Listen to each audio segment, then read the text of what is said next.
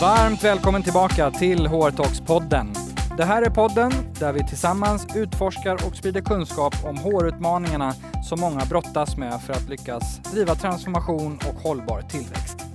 Här lyssnar du på skarpa samtal mellan mig, Tommy Kau, och olika företagsledare, HR-chefer och experter där vi är konkreta, öppna och rakt på sak.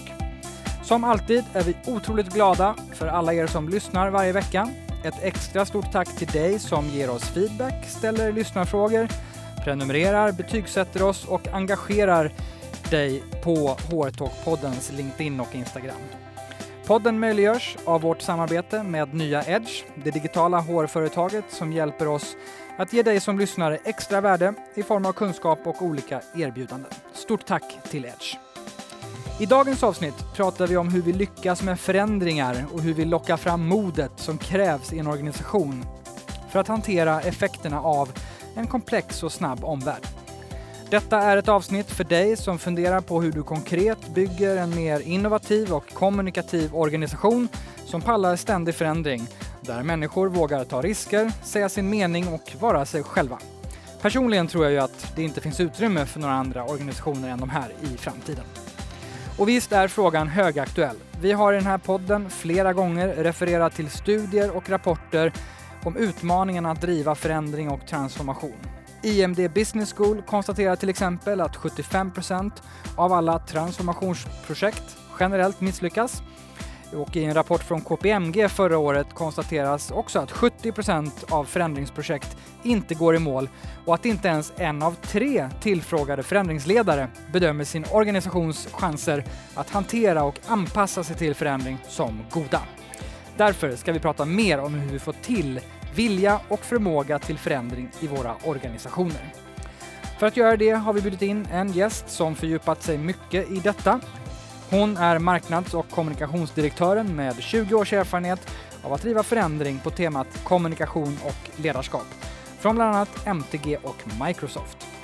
2017 hoppade hon av och blev kommunikations och ledarskapsrådgivare på heltid. Hon är verksam i ett gäng styrelser, certifierad i grunderna i neuroledarskap och en av Sveriges mest populära föreläsare. Hennes första bok, Maxa snacket, har redan blivit en klassiker och nyligen kom hennes andra bok, Maxa modet. Ja, hon heter såklart Karin Singmark och nu sätter vi igång dagens skarpa samtal. Hjärtligt välkommen till Horitox-podden, Karin Singmark. Tack så mycket. Hur känns det nu att som gammal marknads och kommunikationsdirektör vara med i en podd om just HR-utmaningar? Det känns precis hur bra som helst. HR ligger väldigt nära hjärtat och nära marknad och kommunikation. Så det känns självklart. Det ska vi nog eh, gå in mer på, men det är otroligt kul att ha dig här. Som du vet går vi i den här podden rakt på sak. Och jag ville läsa upp introt till din nya bok, Maxa modet. Det finns idag få organisationer som inte känner pressen av att tvingas tänka om och tänka nytt. Digitalisering och globalisering driver på förändringstakten och nya sätt att effektivisera, förbättra och lösa problem dyker upp dagligen. Som organisation behöver man vara modig. Man behöver vara framåtlutad, lyssna på det som sker i vårt samhälle och tillsammans med kunder, samarbetspartners och andra skapa förutsättningar för ständig förändring. För alternativet, att stanna upp och sluta utvecklas, finns inte. Vad är den största utmaningen med att få med oss människor på den här förändringen som du skriver om? Det jag säger är ju att man, när man är en kommunikativ organisation, öppnar upp och lyssnar och för dialog och driver förändring. Och jag tror det är det där som är utmanande. Den klassiska ledarrollen handlar så mycket om att stå på barrikaderna, peka med hela handen, hitåt ska vi. Men jag tror att dagens ledare behöver facilitera förändring och det är en helt annan typ av ledarroll som krävs för det. Och det här ska vi verkligen fördjupa oss i idag. Vi har också fått otroligt bra lyssnarfrågor. Eh, vi är så tacksamma och de är, eh, några är lite kluriga. Men man kanske ändå ska börja eh, med ett steg bak och titta runt omkring oss. Något som du är otroligt duktig på. Vad menar du att våra organisationer idag faktiskt behöver klara av att möta? Alltså vad ser du för utmaningar både idag men också framåt som vi faktiskt behöver palla att hantera som organisationer? Ja, men livet var ju rätt så enkelt förr i tiden fast det insåg vi kanske inte då. Men eh, innan digitalisering så var ju eh, vi verksamma i en lugnare omvärld. Vi hade lättare att kunna förutspå framtiden och kunna prognostisera resultat och så vidare. Men idag med digitalisering som egentligen bara handlar om en väldigt hög förändringstakt som eh, den utvecklingen ger oss, så innebär det ju att vi, eh, vi, vi måste hantera osäkerhet. Hantera den komplexitet som det innebär att inte kunna veta vad som väntar bakom hörnet. Och det är utmanande för väldigt många.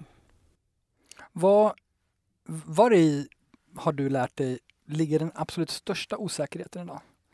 men jag tror vi pratar väldigt mycket om att vi ska vara kundfokuserade och förstå liksom, eh, kundens behov och eh, anpassa oss ut efter det. Och det är väldigt svårt. Det blir ju extremt svårt eftersom kundens möjligheter att tillgodose sina behov förändras och förbättras kan man väl säga för varje dag som går. Så att försöka ligga steget före är ju i princip omöjligt. Och då hävdar jag att det näst bästa du kan göra åtminstone det är att stå bredvid din kund och produktutveckla tillsammans med din kund. Tillsammans med din kund hitta de lösningar som gör att kunden blir ännu mer nöjd. Och det kräver ju den här öppna och kommunikativa kulturen där du faktiskt inte har svaret på frågorna utan du lyssnar på vilka behov som finns och tillsammans i dialog tar fram lösningar. Mm. Vi hade eh, första gästen för säsongen i eh, årets säsong eh, här i podden. Det var Bodil Eriksson på, på Volvo Car Mobility som pratade om delvis precis det här, eh, nämligen att när de startade sin firma så hade de ingen aning vad det var de skulle göra. Hon behöver egentligen lägga, lägga åt sidan allt hon lärt sig under 30 år kring ledarskap och hur du driver organisationer. När du faktiskt inte vet vad du, vad du kommer göra. Och det är andra som har varit både här i podden och, och på andra ställen som pratar om att, att blicka ett kvartal fram. Det är ungefär så långt som det är liksom sunt ibland att göra för att det ja. händer så fort. Mm. Otroligt knepigt. Och du skrev en krönika i, i, Svenska Dagbladet i höstas som jag tyckte var eh, klart eh, spänstig och, och, spännande. Men det var på temat om, om vilka slutsatser man kan dra av att reklamtröttheten ökar. Men det finns en hel del kopplingar till, till det vi pratar om nu. Och då skrev du så här. Internet har gett oss ett medielandskap som består av ett stort utbud av plattformar och kanaler skapta för att diskutera, reflektera, dela upplevelser samt för att inleda och bygga relationer. Och idag lyssnar vi till vad vårt nätverk tycker och tipsar och rekommenderar varandra om, eh, om de bästa lösningarna. Opinionsbildare, så kallade influencers, finns för alla branscher och de har i många fall långt mycket större räckvidd genom sina egna kanaler än vad traditionella medier någonsin kan nå. Det här är ju den världen du kommer ifrån, eh, som har varit kommunikations och marknadsdirektör och sen blivit eh, mer och mer ledarskapsrådgivare och, och förändringsexpert det som jag läste upp nu och det som du hamrade ut med Svenska Dagbladet i höstas. Vad behöver man verkligen förstå om man lyssnar på den här podden om det här som du eh, skrev? Vad, vad, innebär det? Ja, men det innebär att vi måste sluta fatta beslut i stängda rum med hjälp av vår egen data och gammal data, historiska siffror, försäljningsstatistik och kundundersökningar och sen delegera bort kommunikationen till någon annan. Istället så måste vi förstå att medielandskapet idag handlar om att bygga relationer. Det handlar om nätverk och dialog. Så ledare idag måste ju förstå att man behöver göra jobbet själv. Alltså man måste kavla upp ärmarna och man måste bli en kommunikativ ledare som faktiskt förstår precis vad kunderna behöver här och nu idag. Och tillsammans med kunderna, precis som influencers alltid har varit så otroligt duktiga på att göra. Bygga liksom ambassadörer och fans genom att vara transparent med utmaningarna vi har och möjligheterna och, och osäkerheten och allt det där. Om man öppnar upp och är transparent och ber om hjälp så vill folk faktiskt ofta hjälpa till. Men det kräver mod att göra det. Men också tänker jag att precis det du beskriver eh, gäller även för HR. Mm. Som måste kommunicera, engagera, medskapa en eh, medarbetarupplevelse och dessutom driva affär och produktutveckling från sitt håll. Absolut, verkligen så. Jag tror att HR måste föregå med gott exempel här. Um, och en grej man bör tänka på där tror jag som HR är ju att liksom, sluta tänka den här tydliga uppdelningen mellan intern och extern information. Mm. Utan förstå att när vi kommunicerar externt så lyssnar våra medarbetare ännu mer. För det kräver mod att gå ut och prata externt om vårt syfte och våra värderingar, vår vision, vartåt vi är på väg, våra utmaningar och så vidare. Eh, så att jobba kommunikativt och tänka faktiskt främst externt, eh, även vad gäller den interna kommunikationen, tror jag är jätteviktigt. Mm. Ska man tänka då att när man vi kommer nog fördjupa oss mer i det här i samtalet, men ska man tänka att man, när man planerar sin interna kommunikation, ska man tänka det här kommer flyga externt, vare sig vi vill eller inte? Eller handlar det om att man eh, ska tänka extern kommunikation och se vad kan vi göra internt som eventuellt får fötter? Jag tror så här, eh, vi ska tänka på eh, vi ska sätta alla de stora frågorna som handlar om vår vision, vårt syfte, våra värderingar och verkligen jobba ut efter det. Ehm, och kommunicera kring det hela tiden, internt och externt. Och om vi är duktiga på att faktiskt också kommunicera externt om de här frågorna så kan vi skapa ett engagemang hos kunder eh, att vilja vara en del av vår resa och hjälpa oss med den. Och vi kan också, om vi tänker en utmaning som många organisationer har, är ju de här klassiska silosarna mm. och det tuffa med att få till samarbetet. Och här tror jag också att kommunikation kan underlätta otroligt mycket. Och även där då, om du tänker snarare öppna upp och jobba med eh, relationsbyggande plattformar. Exakt. Vad upplever du eh, och vad är ditt budskap kring vad innebär det här för organisationen? Vad ställer det här för krav på en organisation? Om man sitter idag som lyssnare och är antingen företagsledare eller mellanchef eller, eller HR-ledare för den delen. Det här innebär ständig förändring. Eh, en insikt om att förändring är eh, tufft och jobbigt. Det tar tid. Det handlar om människor eh, och alla våra känslor som kommer i förändring. Eh, så det måste få ta sin tid. Ehm, men vad gäller organisation och avdelningar och så vidare, där handlar det om att vi måste släppa eh, det här behovet av kontroll som ofta bygger på ett behov av trygghet. Eh, jag kan det här, så mitt ansvarsområde är detta. Eh, och istället försöka lägga fokus på det som är det gemensamma, vårt syfte och våra värderingar. Det är det som ska styra så att vi lättare kan samarbeta runt gemensamma målsättningar som vi sätter baserat på syfte och värderingar. Mm. Snarare än de här avdelningsspecifika och framförallt individspecifika uppdragen vi har. Mm.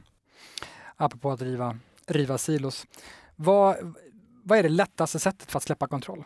För, för någonstans eh, kommer vi tillbaka till i många samtal att det är där det börjar. Mm. Sen behöver du värderingar och alla de här grejerna också, men du behöver individer som eh, har lätthet till att släppa kontrollen. Mm.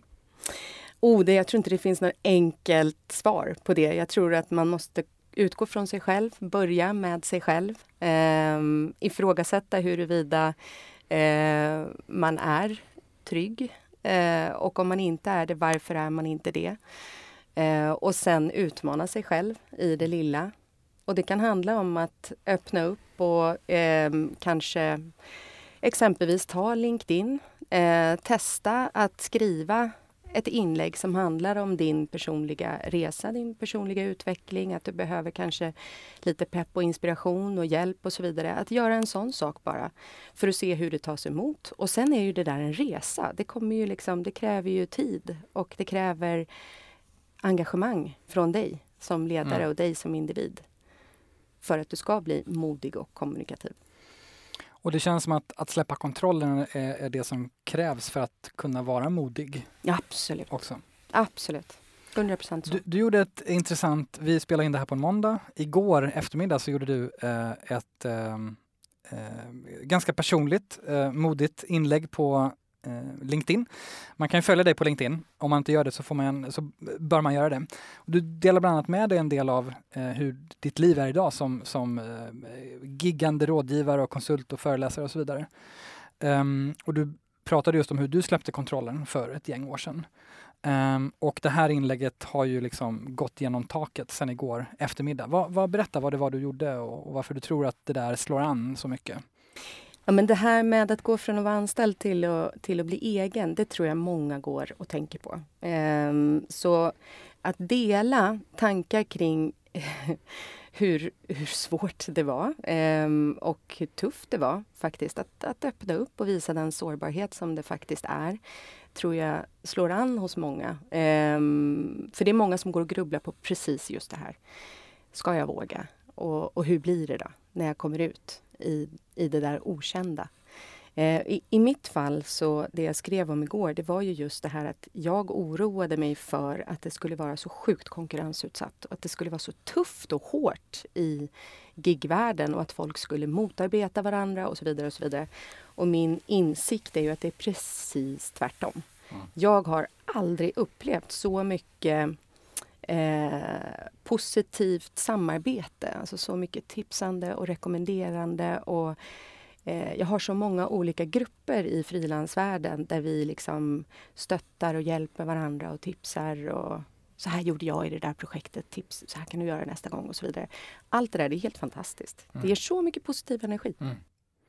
Ja men det är superhäftigt och jag tror att det är just eh, som själv lever i, i samma värld, att eh, det finns en annan förståelse för att den där peppen behövs. Mm. Och det finns en annan så här hjälpkraft mm. än, än, äh, än vad det kan finnas internt i bolag. Ja.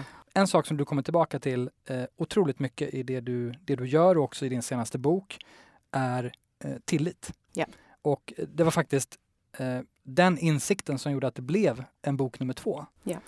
Vad är de konkreta fördelarna med att ha tillit i sin organisation? Ja, men tillit är ett brett begrepp och, och, och det tar så, det, är, det är svårt att prata enkelt om det för det tar ju lång tid att bygga upp tillit och tillit är ju ömsesidigt. Du förtjänar ju tillit, det är ingenting du, du kan åstadkomma bara sådär.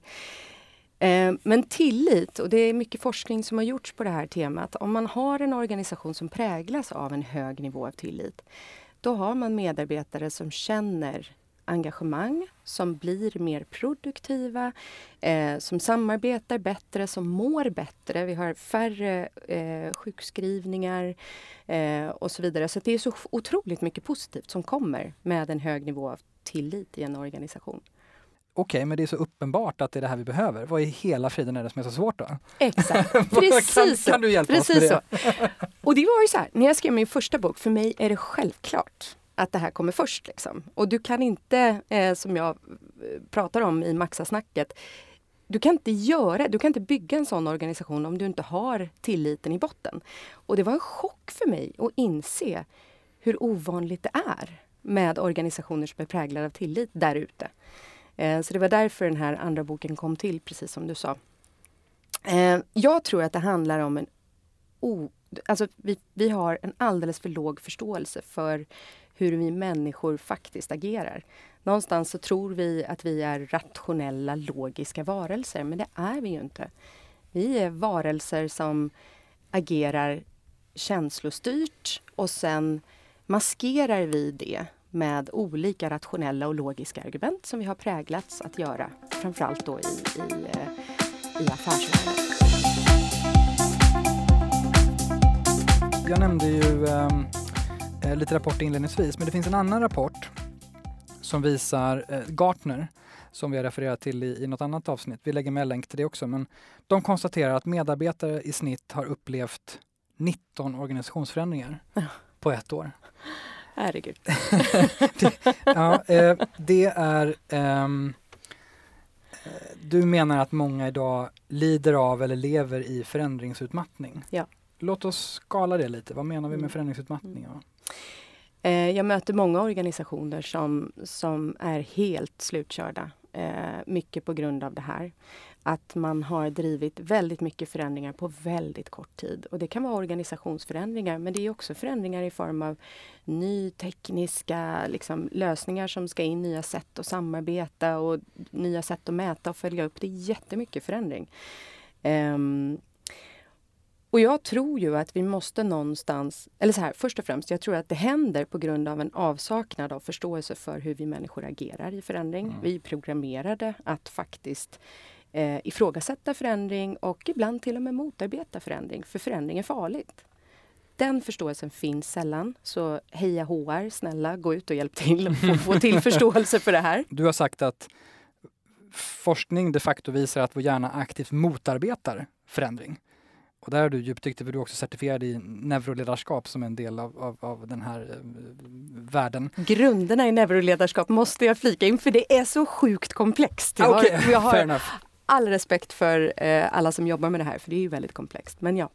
Berätta om hur, vad, vad neuroledarskap um, innebär, hur hjärnan funkar i förändring.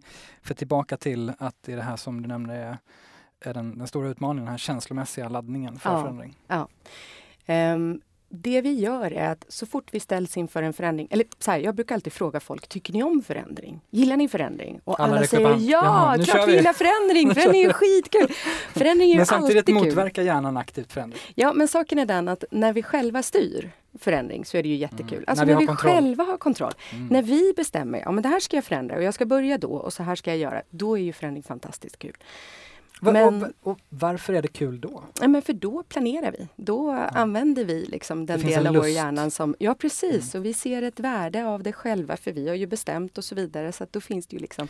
Sen är det i och för sig väldigt svårt att, att få till en förändring också i de fall där vi själva styr för att våra vanor är väldigt starka. Mm, så det är inte bara positivt att själv leda. Så jag tänker så här att om man sitter i en situation där någon annan har bestämt hur du förändrar, mm. eller ska förändras, mm. och vad. Du har inte tid att planera hur du ska göra i den och du har dina gamla vanor. Ja, det är rätt kört. Recept för framgång. Det är rätt kört. Mm. Och sen är det ju det, just det här att när vi ställs inför en förändring som vi själva inte har eh, initierat och som vi själva inte kanske förstår. Eh, då reagerar vi med att direkt börja tänka, okej okay, hur påverkar det här mig? Hur påverkar det här min status i gruppen? Hur påverkar det här relationerna till andra medarbetare? Hur påverkar det min framtid? Eh, och mina framtida arbetsuppgifter och sådär. Alla de där frågorna kommer naturligt upp som gör att vi hamnar i ett läge där vi känner oss hotade. Mm. Och när vi känner oss hotade, vet du vad vi gör då? Nej. Då har vi en tendens att alltid ta till maktmedel på olika sätt. Härskartekniker är klassiska i väldigt konkurrensutsatta situationer när människor känner sig hotade, oroliga. Mm. Och det, det gör mig jätteoroad. Att i den här förändringen som många befinner sig i så när man driver förändring utan att förstå hur vi människor reagerar i förändring så blir det så mycket negativa beteenden kopplade till den här förändringen. Där människor mår riktigt, riktigt dåligt. I det här då, om vi går tillbaka till, till tillit eh, som medlet för att lösa en del av det här, både för cheferna själva och för, för andra. Eh, hur gör man det konkret? Jag tror att man eh, behöver samla alla runt ett gemensamt varför som är större än de individuella uppdragen som finns i organisationen. Så skapa en känsla av samhörighet som ett varför ofta ger.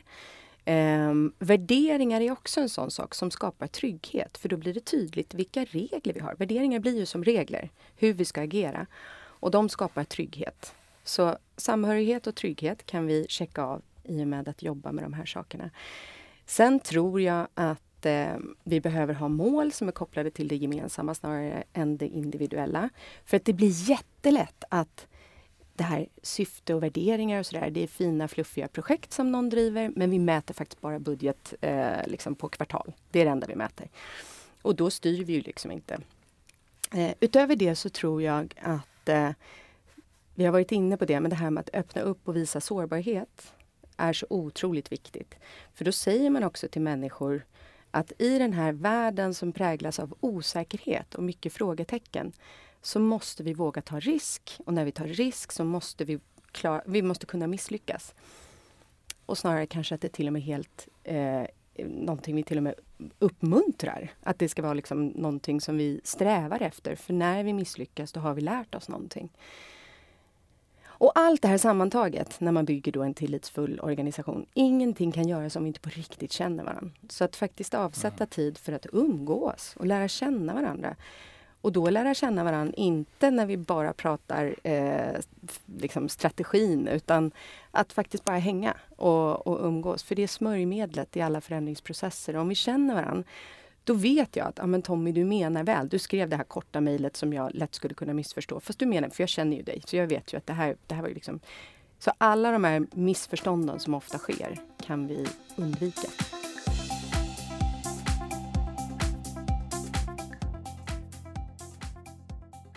Du var inne på ett par väldigt tydliga, det var ett tydligt varför, värderingar, mål, sårbarhet, relationer. Låt oss eh, djupa lite i dem. Mm. Och så här, vad finns det för ledarskapsknep i respektive för att de facto maxa möjligheten till mod och tillit? Eh, om man börjar med det här jobbet med att ta fram ett tydligt varför och så hur man maxar det. Hur, mm. vad, vad, har du, eh, vad tänker du kring det? Ja, men där tror jag att man måste göra människor delaktiga så mycket det bara går. Jag fattar att alla kan inte vara med och tycka, det går inte. Men man kan göra sitt bästa för att få med så många som möjligt. I många fall så är det så också att man är verksam i en organisation där det här redan finns. Men då måste man göra det så att det blir äkta och relevant för oss och vårt team. Så jag hävdar ju att man kan göra det här i alla nivåer. När jag var på Microsoft då fanns det ju förstås ett varför och värderingar. Men då kunde ju vi som marknadsteam tillsammans ta dem och så titta vad betyder det här för en marknadsorganisation idag? Vart är vi på väg? Och, och så vidare. Och så vidare. Mm. Så att göra det så att äh, människor känner sig hörda. Och sen de här nej-sägarna som aktivt motarbetar förändring de är ju så otroligt viktiga att ta tag i eh, och göra delaktiga. För gör du inte det så, så blir det verkligen inte bra. Utgå från att de har något klokt mm. att bidra med. Alltså utgå från att deras agerande bygger på att de har insikter som du kanske inte har. Mm. Så ta in dem, lyssna på dem. Hitta en strategi för, för, att, för att hantera dem på olika sätt och mm. nyttja, nyttja dem. Um, jag tänker på det här hur man involverar på ett smart sätt och exempel på det. Vad, vad, kan, just för att sätta det här varför, eh, där det inte finns eller där man behöver så här, connecta det till där man befinner sig i organisationen. Vad finns det för enkla eh, eller bra sätt på hur man involverar? Ja, men jag tror att man ska göra så enkelt så att man eh, tar sig iväg från sin vardag, från sitt kontor, från sin eh, liksom, ja, helt enkelt vanliga miljö. Eh, och jobba igenom de här frågorna. Eh, man behöver eh, hitta ett varför som engagerar. Som engagerar både medarbetare och omvärld. För att du förtjänar uppmärksamhet idag och ditt varför behöver förtjäna uppmärksamhet också. Mm. Så organisationer och företag idag har en möjlighet att eh, bidra till samhällets utveckling. Och kan man göra det så kan man också förtjäna det engagemang som krävs för att man ska vilja vara en del av förändring. Mm. Frågan varför eh, mm. förtjänar uppmärksamhet internt till att börja med. Ja, helt enkelt. Ja. Gud ja, att lägga så. tid på det. Och du nämnde också det här med eh, värderingar och mm. att, att, jobba igenom det och få alla med sig på, på det. Vad kan vi säga där? Tips på eh, knep och, eh, för att faktiskt göra det så att det maxar tillit och mod? Ja, men där vill jag att man ska bli så sjukt konkret som det bara går. Vilket beteende är i enlighet med våra värderingar? Vilka beslut är i enlighet med våra värderingar versus inte och så vidare. Och se till att ta upp det på varenda ledningsgruppsmöte. Ska de här värderingarna vara så att man checkar av att vi verkligen eh, fattar beslut eh, och driver organisationen i enlighet med de här värderingarna och sen kommunicerar kring det. Mm. Och gärna då kommunicera externt och internt i dialog. För jag tänker att det är nog ganska vanligt eh, om man lyssnar på den här podden att man har upplevt att vi har satt en vision och mission, vi har eh, stämplat värderingarna eller kört en vända internt. Vi har lanserat dem på kickoffen eh, och vi har rallied the crowds. Eh, och sen kommer man tillbaka till, till vardagen. Och vad händer ofta då? Ja, du, eh... Det är ju en klassiker. Vi glömmer bort det. Och sen så eh, kanske vi kommer till kickoffen igen om ett år och då kör vi nästan som ett litet läxförhör. Vad var det för värderingar vi hade nu? Och så blir det jättejobbigt att komma ihåg dem för det är ingen som har pratat om dem på hela året. Eh, så här tror jag det är otroligt viktigt att alltså, jag är 100% för att delegera eh, kommunikation men jag tror att ledning och VD har ett otroligt viktigt eh, uppdrag i att lyfta in vision, syfte, värderingar i den dagliga dialogen och kommunikationen. Vad kan man göra, hur kan man göra det? Om man liksom konkret ska ge tips till VD eller till chefen eller HR för den delen. Hur man kan ja. nyttja det här året innan nästa kickoff? Man ska ha det på varenda veckomöte. Mm. Man ska ha det på varenda medarbetarsamtal. Man ska ha det i sin eh, personliga kommunikation som man självklart eh, sköter digitalt och öppet och transparent. och inte om, bara med kommunikationsavdelningens inte, involvering utan nej, även själv? Och mm. inte i mejl utan eh, i, eh, i kanaler som är öppna så att vi kan lyssna och diskutera de här sakerna. Även externa ja, kan lyssna in och absolut, mm. absolut. Det tycker jag, det är då det blir effektfullt. Sen till det här med mål så är det ju igen så här att vi måste ju också eh, mäta eh, och följa upp baserat på det här. Mm. Så där måste vi hitta sätt att göra det så att vi inte pratar om det som något trevligt och nice to have. Men det som är need to have, det är egentligen bara liksom försäljningsbudgeten eller vad det nu kan vara för något. Um, och, och, då kommer vi tillbaka till um, mål. Mm. Som ju, vi hade ju Cecilia Westerholm Beer från, från Bisnode här och pratade Just om målstyrning. Just det, jag Hon sa det, det att det här är, ja vad kul. Mm. Uh, och hon sa att det, det här är ju eh, liksom inte ansett som det mest heta ämnet. Eh, men vi, eh, vi kom fram till att det är möjligtvis tråkigt i många ögon, men det är otroligt viktigt eh, ja. när man driver förändring. Ja. Du tog också upp målstyrning. ja, mål. absolut. Jo, men det är otroligt viktigt. Jag, jag, eh, det är verkligen eh, det som jag tror till viss del kan avgöra skillnaden i huruvida det här med syfte och värderingar får effekt eller inte. Mm. Um, och jag har själv uh, ett exempel på när jag tyckte att det gjordes på ett bra sätt. Uh, och det var under åren jag jobbade på Viasat. Då skulle vi genomföra ett gigantiskt förändringsprojekt. Vi skulle gå från att vara välkänt och uh, hatat till att bli välkända och älskade. Ja. och den är ju, den är utmanande. ja, precis. Men då då satte vi eh, det här förändringsprojektet eh, och gjorde det väldigt konkret och mätbart. Jag tror det handlar mycket om det. Eh, och sen att inte tappa sugen. Utan, det vi gjorde var att vi satte upp åtta parametrar som behöver finnas på plats för att vi ska bli omtyckta och uppfattade som eh, varma Mm. Eh, något som vi absolut inte uppfattade som då. Och då behövde vi göra massa förändringar. Och då satte vi upp åtta områden där vi behövde driva förändring och sen satte vi mätetal kopplade till det. Vad kan det vara om man lyssnar? Vad, vad kan det vara för typ av åtta? Ja, men det var allt ifrån, i mitt fall så var ju jag ansvarig för att se till att vi eh, av svenska folket uppfattades som den tv-leverantören som var öppen och tillgänglig och eh, liksom ville ta del av feedback och förbättringsförslag. Mm. Det, det var mitt område. Och eh, det tar ju jättelång tid att förändra en uppfattning hos en, en gemene man eh, på eh, något som är ändå rätt så smalt i form av en tv-leverantör. Mm. Mm. Så det tog ju tid att förflytta, men liksom förflyttade vi det där bara någon liksom, eh, liten punkt åt rätt håll så firade vi. Och vi mm. gjorde det tillsammans. Så att två gånger per år så hade vi eh, genomlysningar av hur det gick och hur det gick på de här åtta olika områdena och så firade vi framgång tillsammans. Som var ganska som kvantifierat då, mycket jag, på kvantifierat. Ja, ja, just det. Så man kan nästan följa dem eh, på veckobasis eller månadsbasis eller hur man nu... Absolut, mm. absolut. Och då blev ju det här någonting som hela organisationen eh, tillsammans jobbade för. Mm. Så vi sprang åt samma håll. Och jag menar ju att det här ska ju inte gå stick i stäv med något av alla de andra mätetalen som är självklara och viktiga. Utan det där kan ju gå ihop och bör förstås. Och de här åtta, då tänker man så här när man, när man driver massa förändring så tänker man att uff, det där kostar pengar. Var, var någon av de här kopplad till lönsamhet och eh, eller aktieägarvärde eller vad det nu kan vara?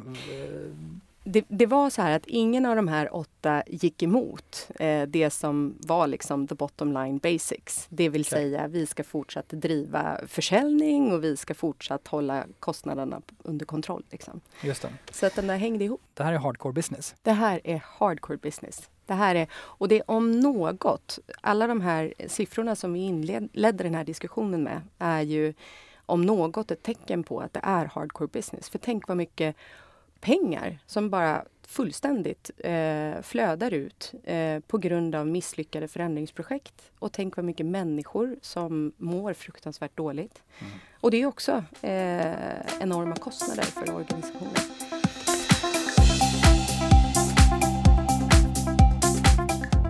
Och du nämnde budget tidigare och, och, och eh, vi styr mot kvartalsbudget eh, väldigt mycket eller till och med eh, tajtare än så. Eh, och det i sin tur gör kanske att mål blir ett tråkigt ämne. Jag vet inte men. Ehm, och du, du har sagt att ja, men de här grejerna måste ju kombineras med passion och engagemang. Yeah. men men, men ehm, eh, när vi pratade inledningsvis så konstaterade vi att problemet är att passion och budgetmål räcker liksom inte för att skapa en verksamhet i, i förändring. Nej. Eh, du kan inte ta de, de konkreta budgetmålen, lägga på lite passion och sen är du homerun. det, det, det finns nog några som har försökt med det. Absolut. du behöver bryta ner det som jag nu upplever att ni då gjorde på Viasat. Det här är målet som i sin tur har en koppling till budgetmålet. Men, men eh, målet kring värderingar, målet kring eh, syftet, målet kring de här andra delarna. Mm. Hur, hur, kan man göra det på ett bra sätt då? Om man liksom ska målstyra värderingar till exempel eller målstyra eh, de andra bitarna. Men jag tror att man kan göra det på en massa olika sätt och jag tror organisationer, det finns liksom ingen one size fits all på den frågan utan det måste man göra baserat på ens förutsättningar. Um, men det finns exempel, jag skriver en del i boken om till exempel, jag tycker LinkedIn är otroligt duktiga på att jobba riktigt ordentligt värderingsstyrt. Och i deras fall så är det ju så att deras, deras VD eh, varannan vecka har han Global eh, Meets. Så då är det liksom alla eh, som ringer in och så har man ett snack där han verkligen exemplifierar värderingar och så här jobbar vi. Det här är liksom bra grejer vi har gjort kopplade till våra värderingar och så vidare. Så att han hela tiden personifierar värderingarna. Och det tror jag är jätteviktigt för att få det att hända. Han, han börjar med det, sen kommer det säkert lite om hur det går och så vidare för, för businessen. Men, men att återigen börja med det. Mm. Och du har sagt att just det här att kvantifiera de mjukare målen som strävar mot de eh, hårda målen. Ja. Det är den övningen man, be, man behöver göra. Precis så och, och ta sig tid till det. Mm. Då kommer vi in på ett närbesläktat område som jag tycker är otroligt eh, intressant. Och det är, jag minns första uppslaget i makroekonomikursen på högskolan. Och rubriken högst upp var People respond to incentives. Alltså hur du förändrar samhällen och beteenden i makroekonomi då, mm. handlar om incitament. Mm. Och hur kan vi då målstyra ledare och chefer med andra typer av incitament för att de ska driva tillit och mod. Ja, men en sak jag tror vi behöver tänka på där är att gå från det individfokuserade. Förr i tiden så var det ju väldigt mycket så här att du, du eh, framförallt inom sälj hade väldigt tydliga individuella säljmål. Och sen så blev det ofta en konkurrens internt i organisationen. Och nu säger vi förr i tiden för det är ingen som jobbar så här idag. Nej, så att, nej, utan vi, nej, så, nej, det här vi var säger förr i tiden. Ja, ja, ja, back, ja. eh, och så blir det ofta en konkurrens internt. Eh, vem ska bli hjälte den här månaden? Och då lägger vi massa onödig energi på att till och med motarbeta varandra internt. För det mm. kan, bli, det kan, det kan vara så inom en eh, avdelning men det blir ofta så mellan avdelningar. Så att jag tror väldigt mycket på det här att hitta sätt att eh, skapa incitament som är gemensamma. Eh, och fira gemensamt. Och då kommer vi till det här med tillit och relationer och lära känna varandra. Det är så otroligt viktigt att vi hittar sätt att eh, öka förutsättningarna för samarbete. Mm. Och det handlar om gemensamma mål kopplat till syfte och värderingar och det handlar om att avsätta tid för att umgås, lära känna varandra så att vi skapar ett sug kring att vi vill träffas och vi vill samarbeta. Vi kan tvinga folk att fysiskt komma till kontor. Det kan vi fortsätta göra med för alltid om vi har lust med det. Men det kommer inte ge någon positiv effekt på resultatet. Mm. Jag tänker på, du var inne på det här att eh, fira. Och eh, en sak att fira är ju ledare som är förebilder och kliver fram och visar tillit och mod. Hur tycker du man kan konkret lyfta fram och fira ledare eller, eller ja, det behöver inte vara chefer, utan generellt de som verkligen kliver fram. Fira, fira modiga eh, människor, det tycker jag. Det bästa exemplet jag har hittat, eh, som jag också skriver om i den här boken, det är ju Nordic Choice. Hotell, eh, hotellkedjan. Hotellkedjan. Mm och eh, där har jag... De har ju som eh, i, i sin eh, affärsidé och sina värderingar så handlar det bland annat om att de ska vara modiga. Så det var därför jag blev lite extra nyfiken på vad det betyder och hur de gör det. Då.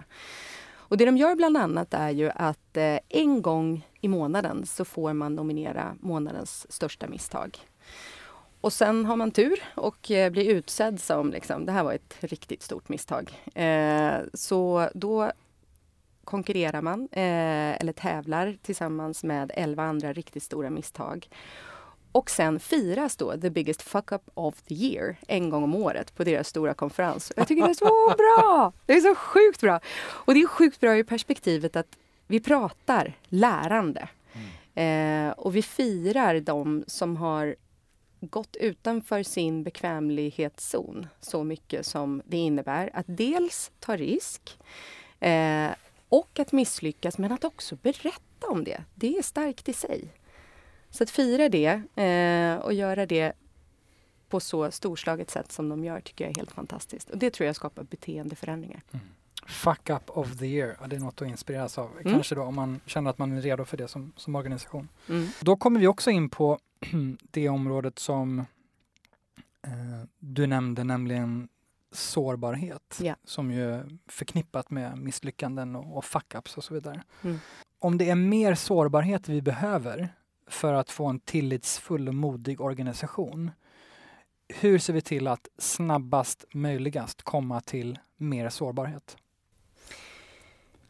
Jag tror att eh, man behöver som alltid börja med sig själv och fundera på eh, hur pass trygg man är i den organisation man befinner sig i, den situation man är i.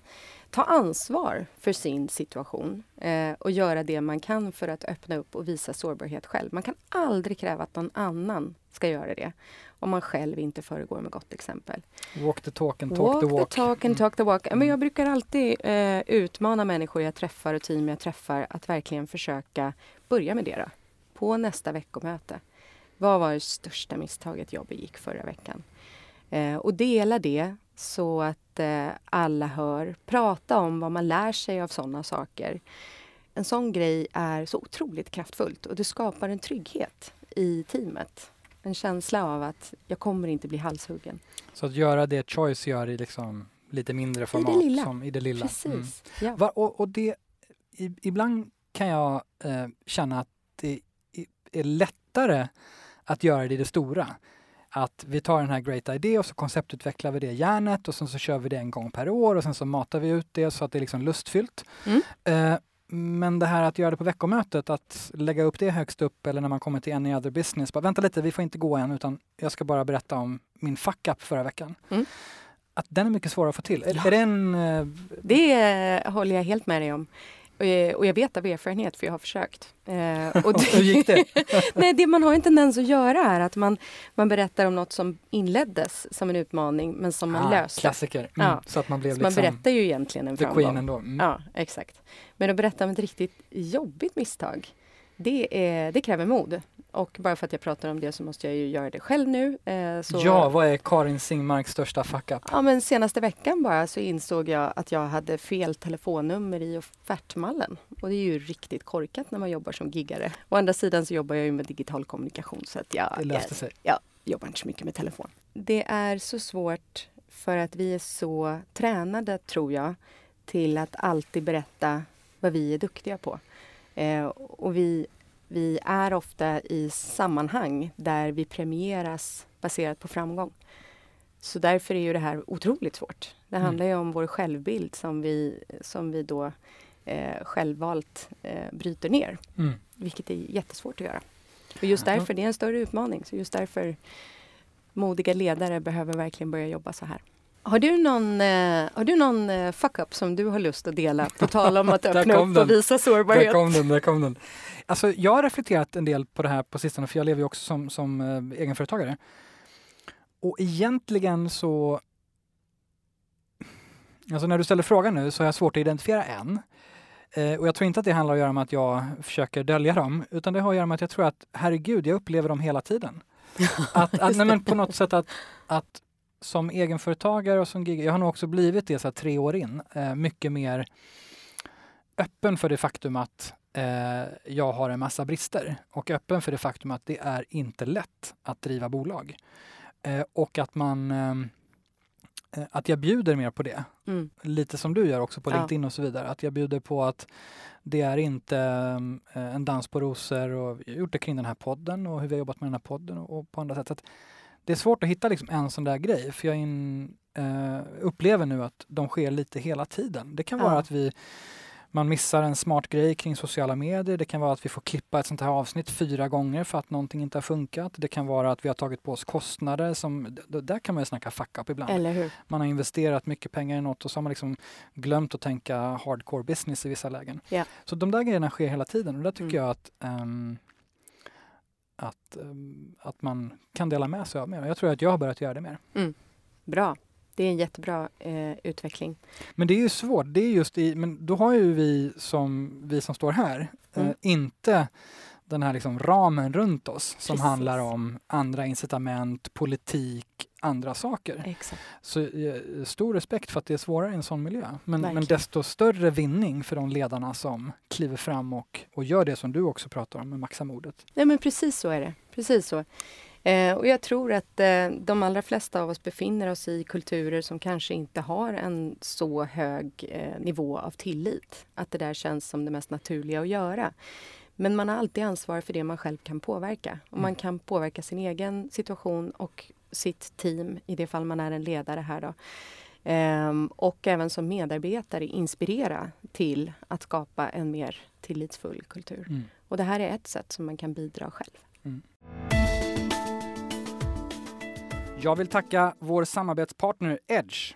Vill du som HR-ledare eller chef göra din organisation till en av Sveriges tryggaste och schysstaste arbetsplatser? Som en del av HR-koncernen Wise Group hjälper nya Edge över 3000 kunder att förenkla och effektivisera sitt strategiska och operativa HR-arbete. Med nya Edge får du tillgång till mallar, dokument, checklister, kalkyler och svar på alla frågor inom HR.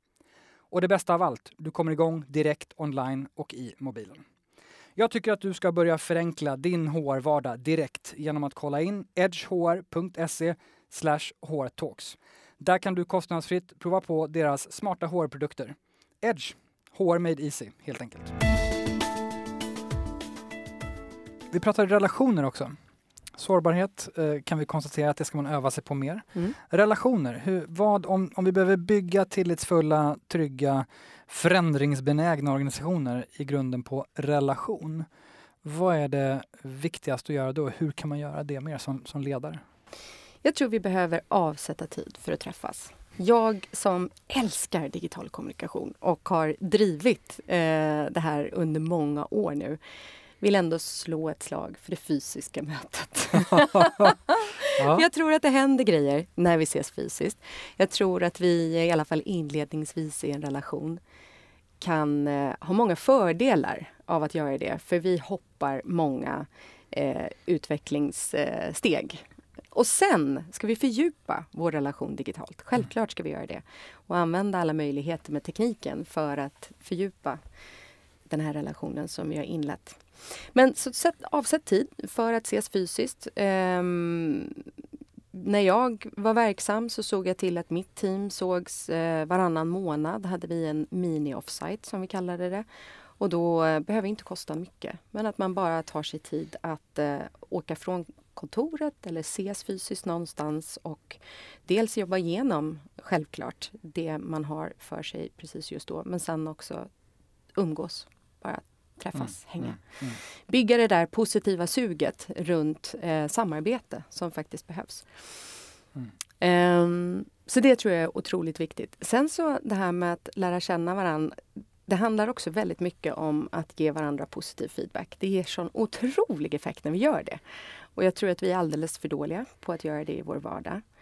Eh, och som ledare... Och är, var, är det för att vi inte har tid? Eller för att vi bor i Sverige? Eller för att det är nog en kombination av, av de där två som du sa just nu, absolut. Jag tror att vi svenskar kan tycka att det är lite plåklistrat och mm. det är lite så ytligt. Det blir lite och, amerikanskt. Ja, kanske lite jante som spökar där någonstans också som gör att vi, ja. Så, så det, och sen eh, prioriterar vi inte det, för vi förstår inte vilken effekt det har. Mm. Ehm, det finns grejer vi gör, eh, till exempel månadens medarbetare. Men det visar ju forskning att det har inte någon jätteeffekt. För att månadens medarbetare, det blir förväntat. Så vi vet att det ska komma varje månad. Och det månadens en... säljare finns det, ja, det finns månadens... Exakt. Mån... Ja. Mm. Det, blir, det blir förväntat och det blir också en rättvisa aspekt på det mm. eh, i en organisation. Så nu har ju liksom sälj fått det här eh, tre månader i rad. Nu måste faktiskt kundservice få och så mm. vidare. Men däremot om, om den positiva feedbacken kommer oväntat. Det ska ju självklart vara väldigt kopplat till ett beteende eller en prestation. Men det ska komma precis när det händer eh, och det ska kommuniceras så att alla hör.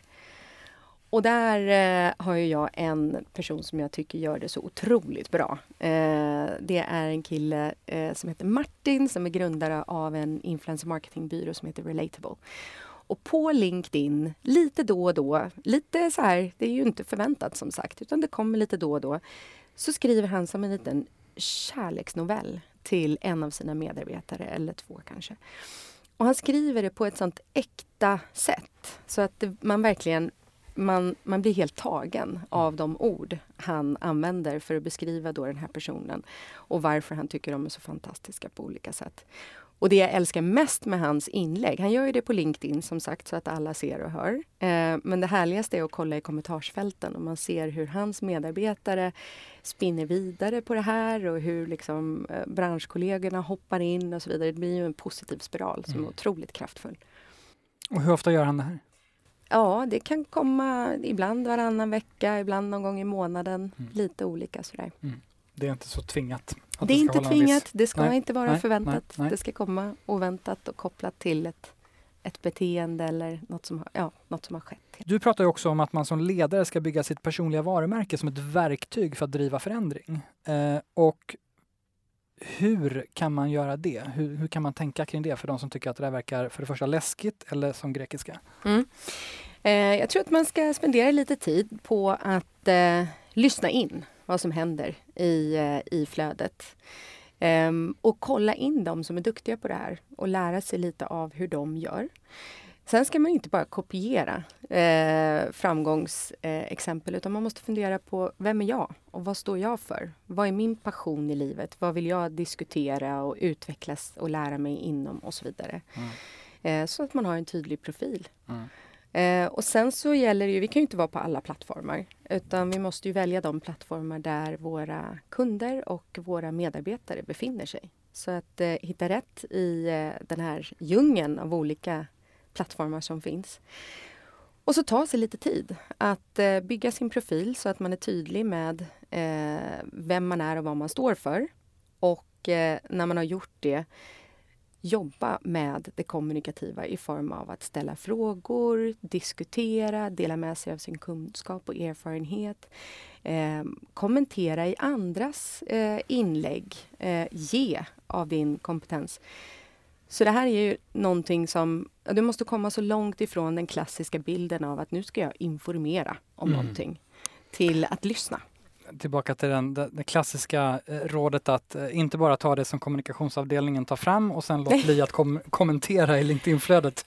Man ser det ganska tydligt när, det, när så är fallet. Ja, precis. Um, och det här går tillbaka till det du var inne på tidigare med liksom intern och extern kommunikation och se till att använda de här kanalerna för att driva de frågorna som du tycker är viktiga. Som i sin tur sen blir en manifestering av det som bolaget ska göra eller hur man ska bete sig eller vad det nu är. Ja men precis. Det så. finns multidimensionellt i det här. Exakt så, precis så är det. Och det här är ju det som, för dig som ledare så är ju medielandskapet idag en ständigt pågående kundundersökning. Det är en fikastund med dina medarbetare. Det är en utbildningsmöjlighet. Det är så mycket om du bara förstår och har ett stort öra och tar dig tid att lyssna in. Men vad säger vi då till de som Eh, tvekar så mycket in, inför det här, vare sig man är, men, man är HR-chef eller HR-ledare eller ledare eller chef eller företagsledare? Först och främst så, jag möter också många som kämpar emot det här aktivt och är livrädda över tanken på att alla medarbetare och ledare ska vara ute och kommunicera eh, öppet och transparent. Herregud, hur ska det gå? Nej, men då tror jag att man inte har gjort sin hemläxa. Så att jag, jag, eh, tycker att man ska göra sin hemläxa i form av det här som jag pratat om tidigare. Eh, syftet, värderingarna, eh, mål och så vidare. Sådana saker. Sen tror jag att vi behöver skapa trygghet i organisationen kring vad som gäller. Så den där gamla social media policyn som vi kanske utvecklade för eh, åtta år sedan eller någonting. Ta fram den, damma av den och framförallt utbilda alla kring vad som gäller och hur det funkar på plattformarna. Och uppmuntra medarbetarna att gå ut och göra det här. För mm. att eh, du ska liksom inte bara ha pekpinnar. Självklart måste det finnas några sådana. Men framför allt incitament för att få människor att känna att det här är en möjlighet att göra. Mm. Och uppmuntra ledarna till att göra det också. Och sätt incitament för, för det, för det är också där det behöver hända. Mm. Och tydliga, tydliga Mm. incitament. Mm, där tror jag att Helene Barnekow är det bästa exemplet på hur man kan göra det när hon utvecklade sin egen interna buzz-index på Telia Just det, som precis. gjorde att hon faktiskt mätte sin ledningsgrupp på hur mycket engagemang de skapade i digitala medier. Just det. Hon pratar lite om det i avsnitt tre i säsong ett, just hur hon, eh, och det har hon gjort i flera ledningsgrupper, tränar sina ledningsgrupper. För att det här är, eh, det är tydligt från hennes del att det här är en del av jobbet och man måste representera bolaget i olika kanaler. Ja. Eh, Och då behöver man ju träna sig det. Just det, Men man behöver också mäta det. så är det. Så det är också en takeaway, så kan man lyssna lite på avsnitt tre om man är sugen på det. Mm. Det vi pratar om nu Karin, vad tänker du att det betyder för HR? Vad det, vad det ställer för krav på HR Eh, och HRs roll? Jag tror att eh, vore jag HR idag så skulle jag vara otroligt glad över utvecklingen som sker. För att jag tror att eh, om inte idag så imorgon så finns en ökad förståelse för HRs roll. Eh, att driva eh, människa först. Eh, att utbilda kring hur vi människor agerar i förändring. Eh, och att eh, hjälpa organisationen att avsätta den tid som krävs för att eh, åstadkomma tillit i grunden. Och vad tror du att man kan, eller behöver göra som HR med, med den liksom portföljen av verktyg som man sitter med eh, för att bygga just tillitsfulla organisationer? Som, som, eh, som HR så tror jag verkligen att man har eh, en möjlighet att eh, utbilda organisationen kring att komma från det individuella till ett fokus på det gemensamma, till ett fokus på syfte och värderingar, att få det där att bli implementerat i vardagen. Ehm, och att föregå som gott exempel som en kommunikativ ledare digitalt och sen hjälpa övriga organisationen att göra likadant.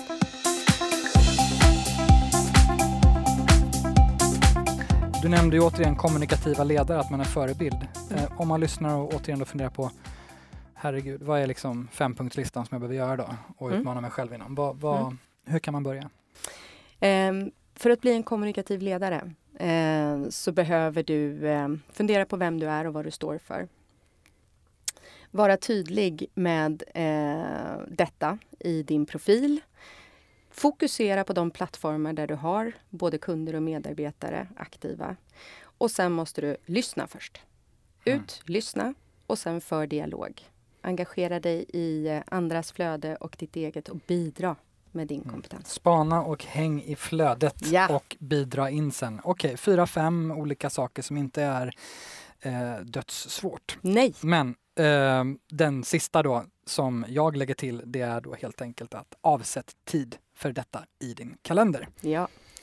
När du som ledare och rådgivare till många ledarorganisationer tittar fem år fram i tiden, vad tycker du är det allra viktigaste som vi behöver förbereda våra organisationer på? Vad är det de behöver palla de kommande, eller om man tittar liksom fem år fram? För vissa grejer behöver faktiskt ta lite tid och Mm. Jag tror att vi eh, redan här och nu måste förbereda organisationerna för att vi har inte ett förändringsprojekt som är avklarat utan vi kommer befinna oss i ständig förändring och den förändringstakten kommer öka. Eh, och då handlar det om att lägga tid eh, på att skapa förutsättningar för att klara det, det vill säga bygga tillit. återigen, lägg tid eh, på att bygga tillit eh, som i sin tur inte behöver kosta enorma pengar. Nej, det är Tvärtom. faktiskt i de allra flesta fall helt gratis. Mm. Men det tar tid och det kräver engagemang. Och utifrån ett HR och people-perspektiv, finns det några områden som du ser att inom fem år allihopa, ni som lyssnar, då behöver ni skjuta pengarna åt det här hållet? Det är här vi behöver satsa. Ehm, jag tror att eh, ni behöver bygga organisationer och medarbetare som förstår att förändring är konstant. Och det kan kräva olika initiativ. Jag har jobbat mycket i en organisation som jobbade med growth mindset.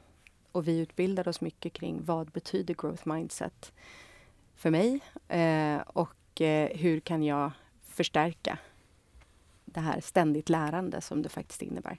Så om vi skulle skicka med några summerande tips till de som lyssnar. Om, om du skulle ge tips på en sak man ska göra riktigt bra när man driver förändring och vill få med sig människor. Vad ska den saken då vara? Låt det ta tid. Ja, men inse att det handlar om människor.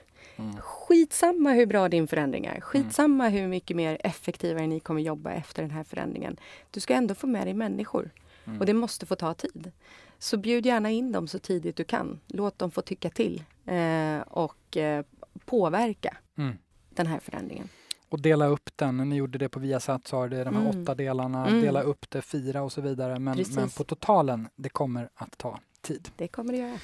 Och finns det några företag eller personer som du tycker gör det här extra bra? Alltså att leda i, eh, i förändring och bygga tillit som man kanske kan inspireras av när man har inspirerats klart av det här avsnittet? Ja, men några av de exempel som jag tycker är otroligt duktiga. De, vi har nämnt Nordic Choice, eh, Lisa Farrar eh, som eh, styr deras digitala satsningar, är otroligt duktig på det här. Hon gör massa coola grejer som jag skriver om i boken som man kan inspireras av. Martin på temat eh, ge positiv feedback, skapa trygghet och tillit genom grym kommunikation digitalt på så sätt. Ehm, och eh, LinkedIn vad gäller värderingsstyrt ledarskap. Mm och faktiskt få värderingarna att funka i vardagen.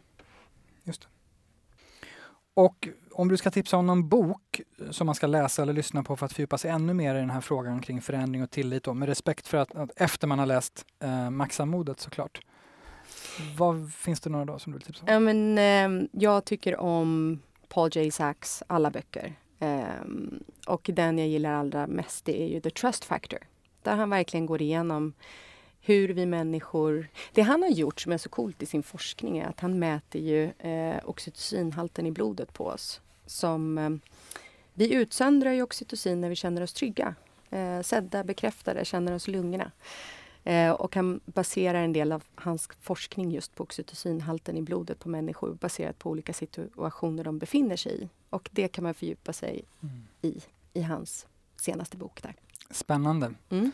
Eh, det kan man göra och vi, eh, eh, vi lägger med de här tipsen i, i nyhetsbrevet sen så man, så man kan hitta dem och få det samlat där om man prenumererar på det. Men kan vi inte bara snabbt ge en liten orientering vad, som, vad du tycker har så här, hur du kom dit där du är idag, vad som har format dig mest? Ja, men, jag hade väldigt roliga år på MTG under Viasat-tiden. Det som är lite konstigt är att det var faktiskt inte en, en kultur som var så supertillitsfull alls.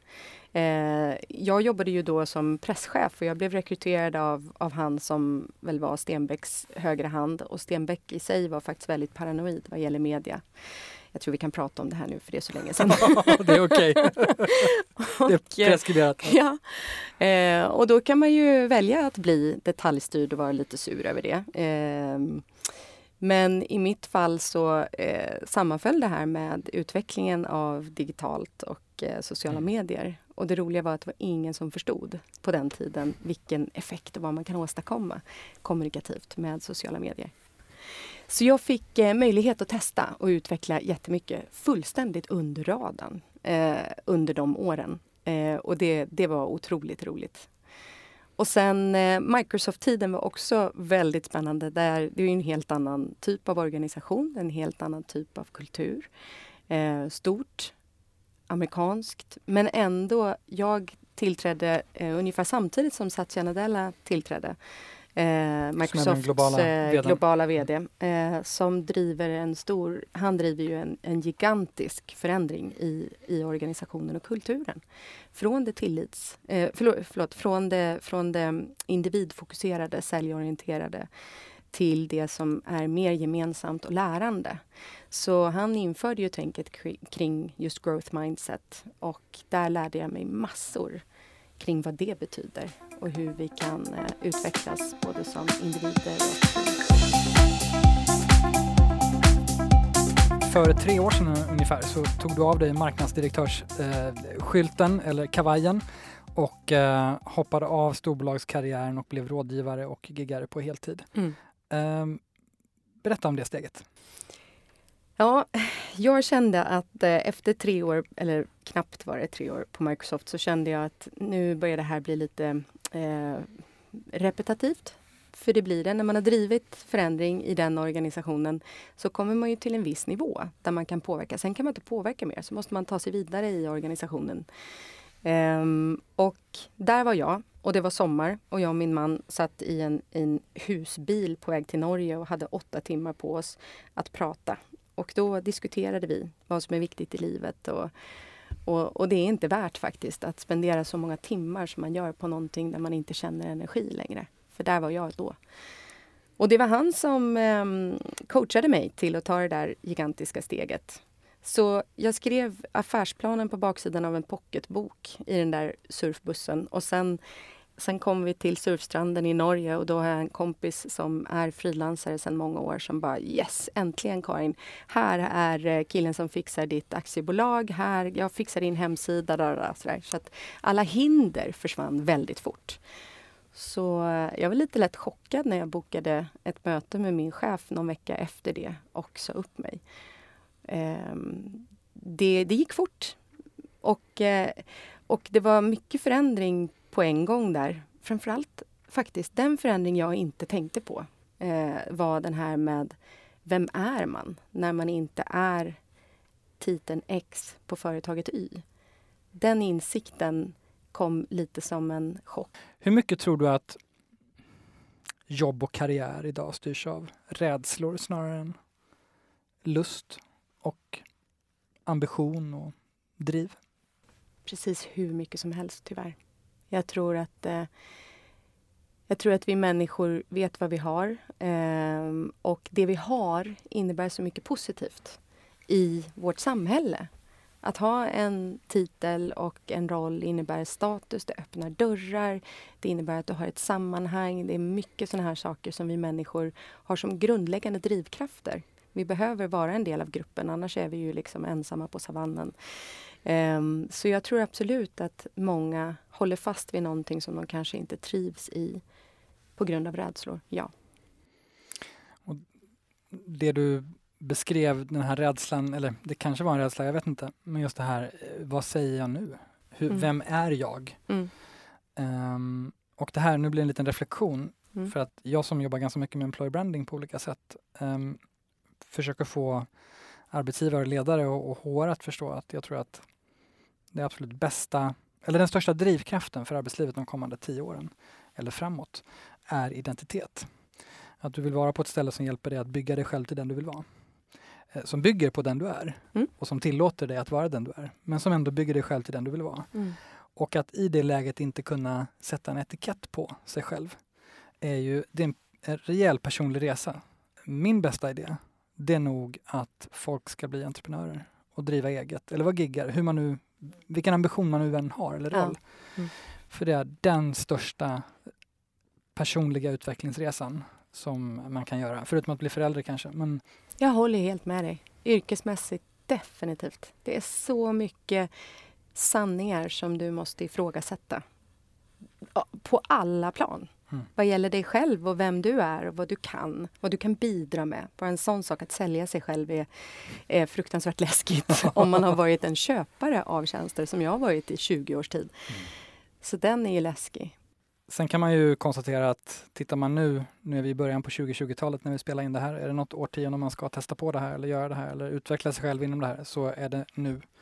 Eh, för fler kommer vilja eller behöva bli ja. giggare, egenföretagare de kommande åren. Ja. Och ehm, eh, dina eh, eh, personliga tips till de som funderar på att göra samma sak när vi ändå pratar om din resa? Apropå temat ja. mod och förändring i det här avsnittet. Ja, jag tycker, jag brukar alltid ge rådet till människor att gör din egen tänkta hemsida om dig själv. Om du skulle ha en hemsida som heter ditt namn som URL, vad skulle det stå på den? Vad är ditt erbjudande? För det är en, det är en väldigt bra övning att eh, fundera igenom vad man bidrar med, vad man kan tänkas erbjuda. Var superkonkret också. Tänk hela vägen ner till erbjudande och prismodell. yes, och det är här det börjar bli svårt. ja. Då ska vi faktiskt börja avrunda och eh, skicka med de viktigaste insikterna från det här samtalet om vi, om vi kan lyckas med det. Så om vi börjar med att summera de absolut främsta utmaningarna som du ser med att få med sig människor i förändring. Vad, vad är det? Jag tror det största insikten, största utmaningen eh, i organisationer idag, det är att eh, det finns en för låg förståelse för hur vi människor agerar i förändring. Så där kan vi börja. eh, att förstå eh, vad som händer när vi ställs inför en förändring vi själva inte har varit en del av att ta fram. Um, sen så handlar det så mycket om hur kan vi göra för att minimera den smärta som uppstår i förändringsprojekt. För det, det blir jobbigt och tufft och smärtsamt. Och där kommer vi till tilliten. Och tillit är ett stort och brett begrepp. Men man behöver sätta sig in i vad är det för någonting och plocka fram de enkla pusselbitar som vi kan implementera för att få någonting att hända konkret. Och då är nästa fråga naturligt, vad är de främsta konkreta sakerna man kan göra för att bygga modiga och tillitsfulla organisationer som vi har pratat om i det här avsnittet? Vi behöver samla alla runt ett gemensamt varför. En gemensam vision som vi alla går igång på. Eh, vi behöver ha tydlighet i värderingar för det är en form av regler för hur vi beter oss. Det skapar trygghet. Vi behöver ha mål som snarare är gemensamma än individuella. Och så behöver vi titta på hur vi som ledare kan öppna upp och visa sårbarhet och hur vi kan aktivt bygga relationer med både medarbetare och kunder och fördjupa dem genom en öppen och transparent dialog. Och vilka är de bästa konkreta tipsen eh, från dig till HR-ledare som vill stötta andra ledare internt att möjliggöra det här eller göra det här? Jag tror inte att du kan säga till någon att bli modig om du inte själv är det. Så att jag tror att HR-ledare behöver själva eh, ta steget ut eh, i osäkerheten och kommunikativt kan man verkligen eh, ta plats. Så bli en kommunikativ ledare, öppna upp för dialog, eh, bidra med din kompetens på de plattformar där du har dina kunder och dina medarbetare. Och sen kan du inspirera andra ledare att göra samma sak. Och finns det någonting som Karin Singmark tycker att vi ska prata mer om i HR Talks-podden i, i kommande avsnitt med andra gäster? Jag tycker det vore superkul att få lyssna på modiga ledare eh, som gör det här eh, och få lyssna på den erfarenhet de har av det. En drömgäst skulle ju kunna vara Isabella Lövengrip. För där snackar vi en ledare som är transparent med med och motgångar. Som precis som de flesta influencers förstår värdet av att ha en, en fanbase som är hennes liksom, vänner. Eh, som står bakom henne och som stöttar henne i vått och torrt. Så att lyssna på hur hon tänker kring det där tror jag kan vara inspirerande för många ledare. Spännande, tack. Vi ska ställa frågan.